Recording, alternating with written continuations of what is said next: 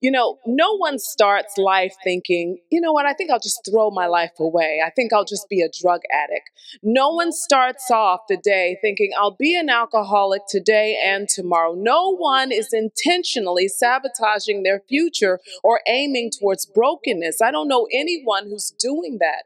No, this downward and slippery slide that many find themselves in, it usually starts because a need is missing, because people are looking for an escape. They're looking for answers, and their hope has been dashed. They had hope in a person, they had hope in a bright future, they had hope in something that was going to change. They had hope in something that was going to be bigger and better, something that was going to be greater than what they're living and somehow their hope was dashed. And so, in this week's episode, the Woman Pray podcast, we're not just talking about what it looks like to hope in something, but we're talking about the living hope because He makes all the difference, even when there are challenges, even when there is hardship in life. And so, I want you to stay tuned today because I know it's going to bless your life. To the grown woman, pray. To the woman looking for answers, pray.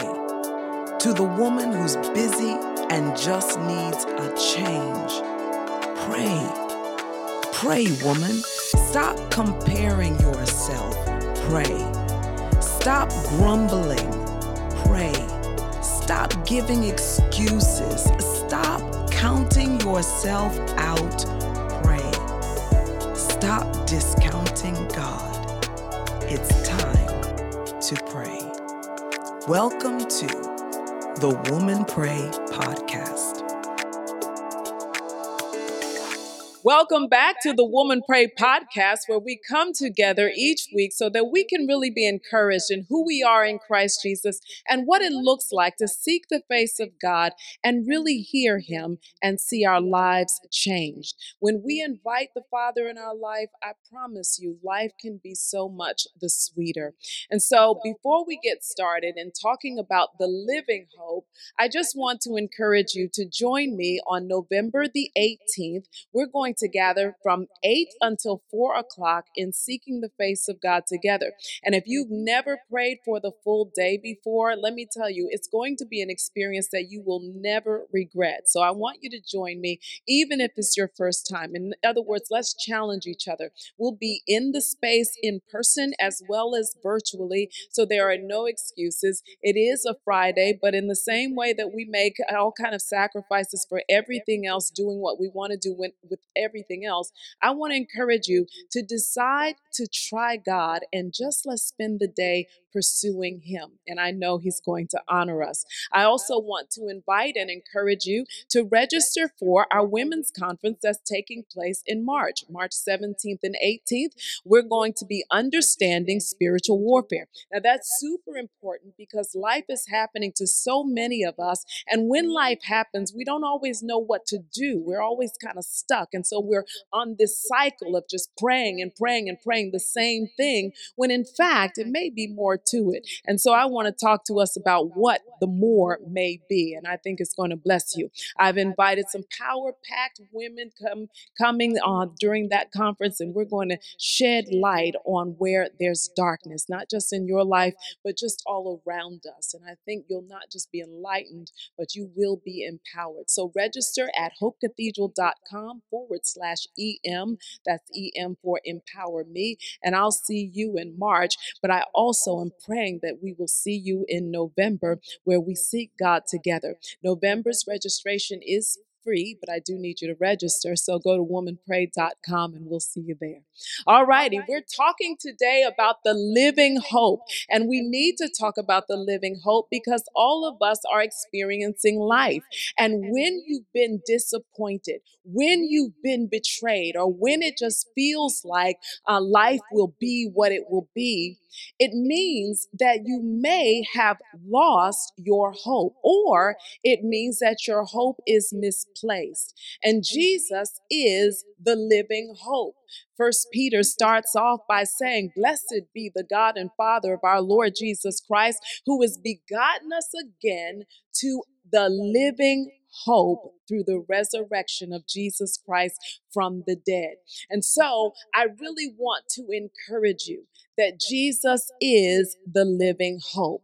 In other words, we were we were God's. We did belong to our Father. And then the enemy came and tricked us out of our inheritance. He tricked us out of our relationship with God.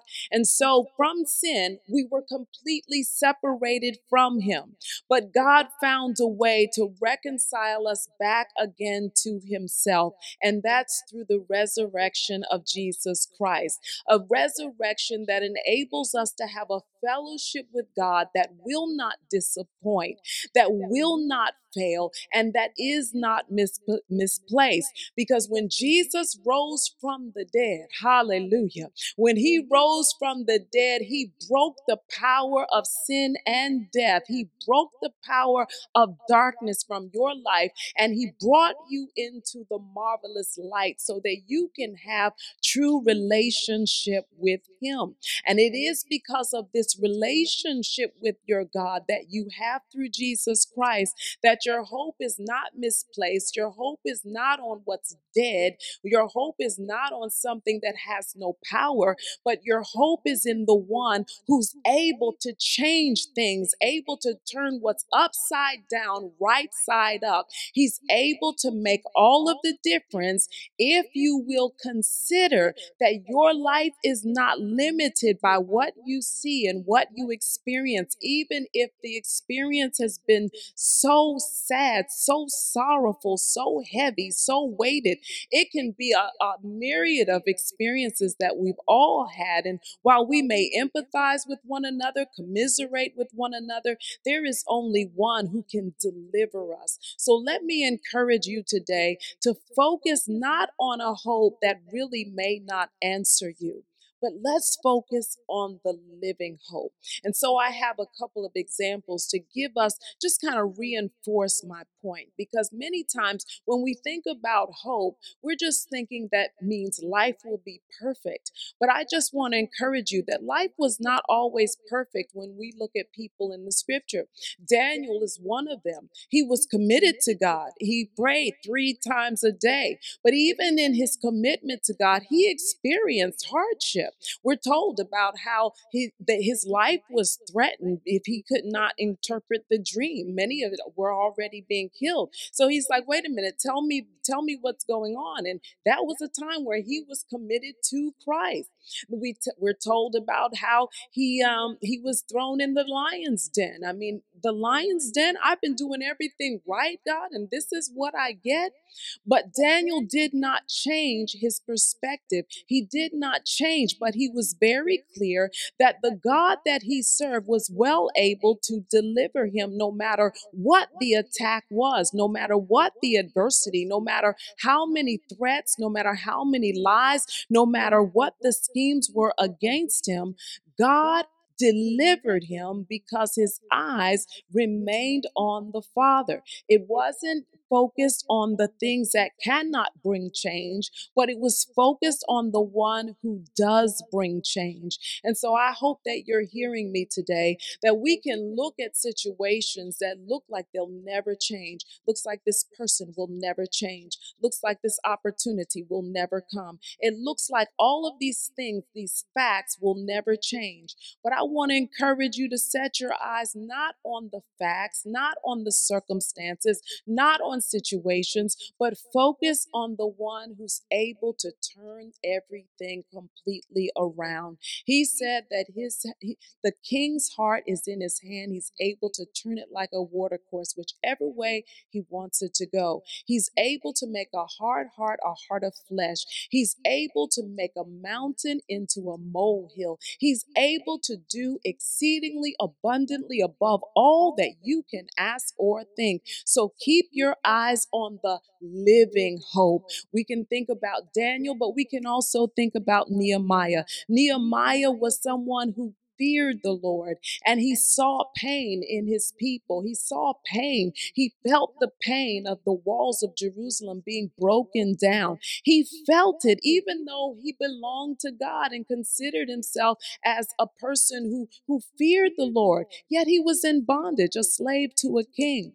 When he recognized the problem, he didn't focus on the problem. Again, he turned his attention to the God who's able to make change. He called on God God, I need you to help me. We have to bring change. I need you to give me favor. And God gave him favor with the king so that he can then go and begin rallying uh, his brothers and sisters to rebuild the walls of, of, of the walls of Israel. And if you think about the storyline, they had plenty of threats. They had people who were scheming against them, people who were going to come and, and bring death to them. But each time Nehemiah focused on his God, he did not get distracted by the plots and plans of men. He did not allow the enemy to trick him out of what God promised him, but he continued to work. He continued and he told us in Nehemiah that the people had a mind to work. In other words,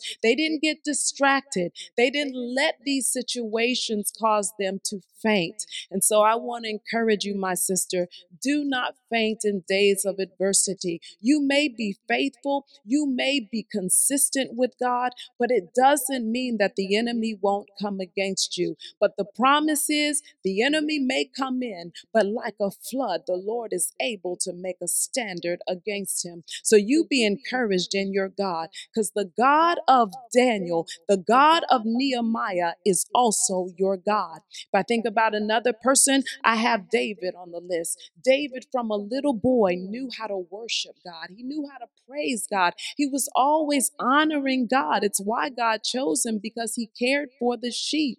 And so, if he cared for literal animals, God was like, surely he's going to care for my people. And so, while God is elevating him to the place of being a king, he faced a lot of obstacles. When you think about the lion and the bear that he came against, but he also had to fight against Saul, someone who he thought was for him, but really was not. He had to come against those Philistines who were coming against him all the time. He had to, he had so many obstacles, but he never fainted in his confidence towards God. So let me encourage you that the Lord is your confidence and he is the one who keeps your feet from being caught. So don't get distracted by what people are doing or are not doing, those that you thought were for you, but they have proven that they're against you. It's okay because if God be for you, who can be against you? He is your defense, He is your refuge, He is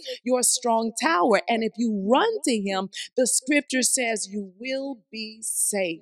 And so I think about now Naomi. Naomi, who had given up. You figure she was going with her husband and her whole family to a land where it was going to produce for them.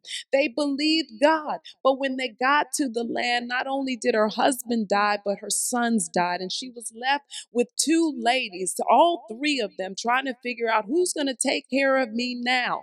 But Naomi determined, I'm just going to go back. And I just want to use that go back, not to a land, but I want to encourage you to go back to your first love. Don't go back to people. Don't assume people have your answer. That's why she was telling those ladies, you all go on back to your homeland. I'm going back to my homeland to start again. No. She was going back to the God of her fathers. And I want to encourage you to go back to your first love. And as she went back, not only did God provide for her, but He used the the, the thing that she never imagined. As Ruth would stay with her, there is someone that God raises up to help you no matter what's going on in your life. But your focus cannot be on the person, it can't be on Ruth. Your focus must be on your God. And if you can focus on who God is, then you will see a change. The only reason why you can have an expectation from God is because Jesus Christ died on the cross. He rose again so that now you are reconciled together with the Father. You have a restored relationship. Now there is nothing that you can ask that God says is, I'll withhold from you. Psalm 84 says, There is nothing that he withholds from them that walk uprightly before him. So I want to encourage you to maintain your confession of hope, not in things, not in what people said, not in what you were thinking would happen, but maintain your confession of hope in who God said He is and what God promised you. If you find it in the Bible, then it is possible. Don't faint. Don't check out of life. Don't decide that there's nothing left and then turn to the wrong thing. Those things, they cannot help you. It just leads you further and further into a spiral. Alcohol can't help you. Drugs cannot help you. I'll even say people cannot help you. If you will focus on your God, then He is the one who provides you the kind of help where you will never want. That's the kind of shepherd that you have. And I hope that you're encouraged today because you're not alone in life. You have the living hope. Let me pray for you. Father, I thank you so much for giving to us your Son, Jesus Christ. You have delivered us from the power of darkness and translated us into the kingdom of the Son of your love, in whom we have redemption, the forgiveness of sin. Now, Lord, we come boldly to your throne that we may obtain mercy and find help in our time of need. We need help, Lord. I pray for every woman that's feeling downcast, every woman who's distracted by the cares of life, every woman who's focused on the wrong thing because her hope has been dashed. And I pray, Lord, that no longer would we be distracted, but Lord, we would hold fast to our confession of hope without wavering because you who promised are faithful. I commit your ladies unto you, and I thank you, Jesus, for being everything that we need you to be. For before Moses was, or you said, I am. Before Abram was, I am. So the great I am is who we call upon today with great confidence. Let your name be glorified through each one of our lives. In Jesus' name. And all of the believers said, Amen. God bless you. We'll see you real soon at what? We're going to come together and pray November 18th. So I'll pray you at the gathering. That's what it's called Woman Pray Gathering on Friday, November the 18th from 8 to 4. Register at womanpray.com. It's free, but I want to see you. You can be there on Zoom or in person. And then I'll see you in March where we will gather together for our women's conference. It's going to be phenomenal. I know it's going to bless your life. So make sure you register at a Hope Cathedral dot com forward slash em. God bless you.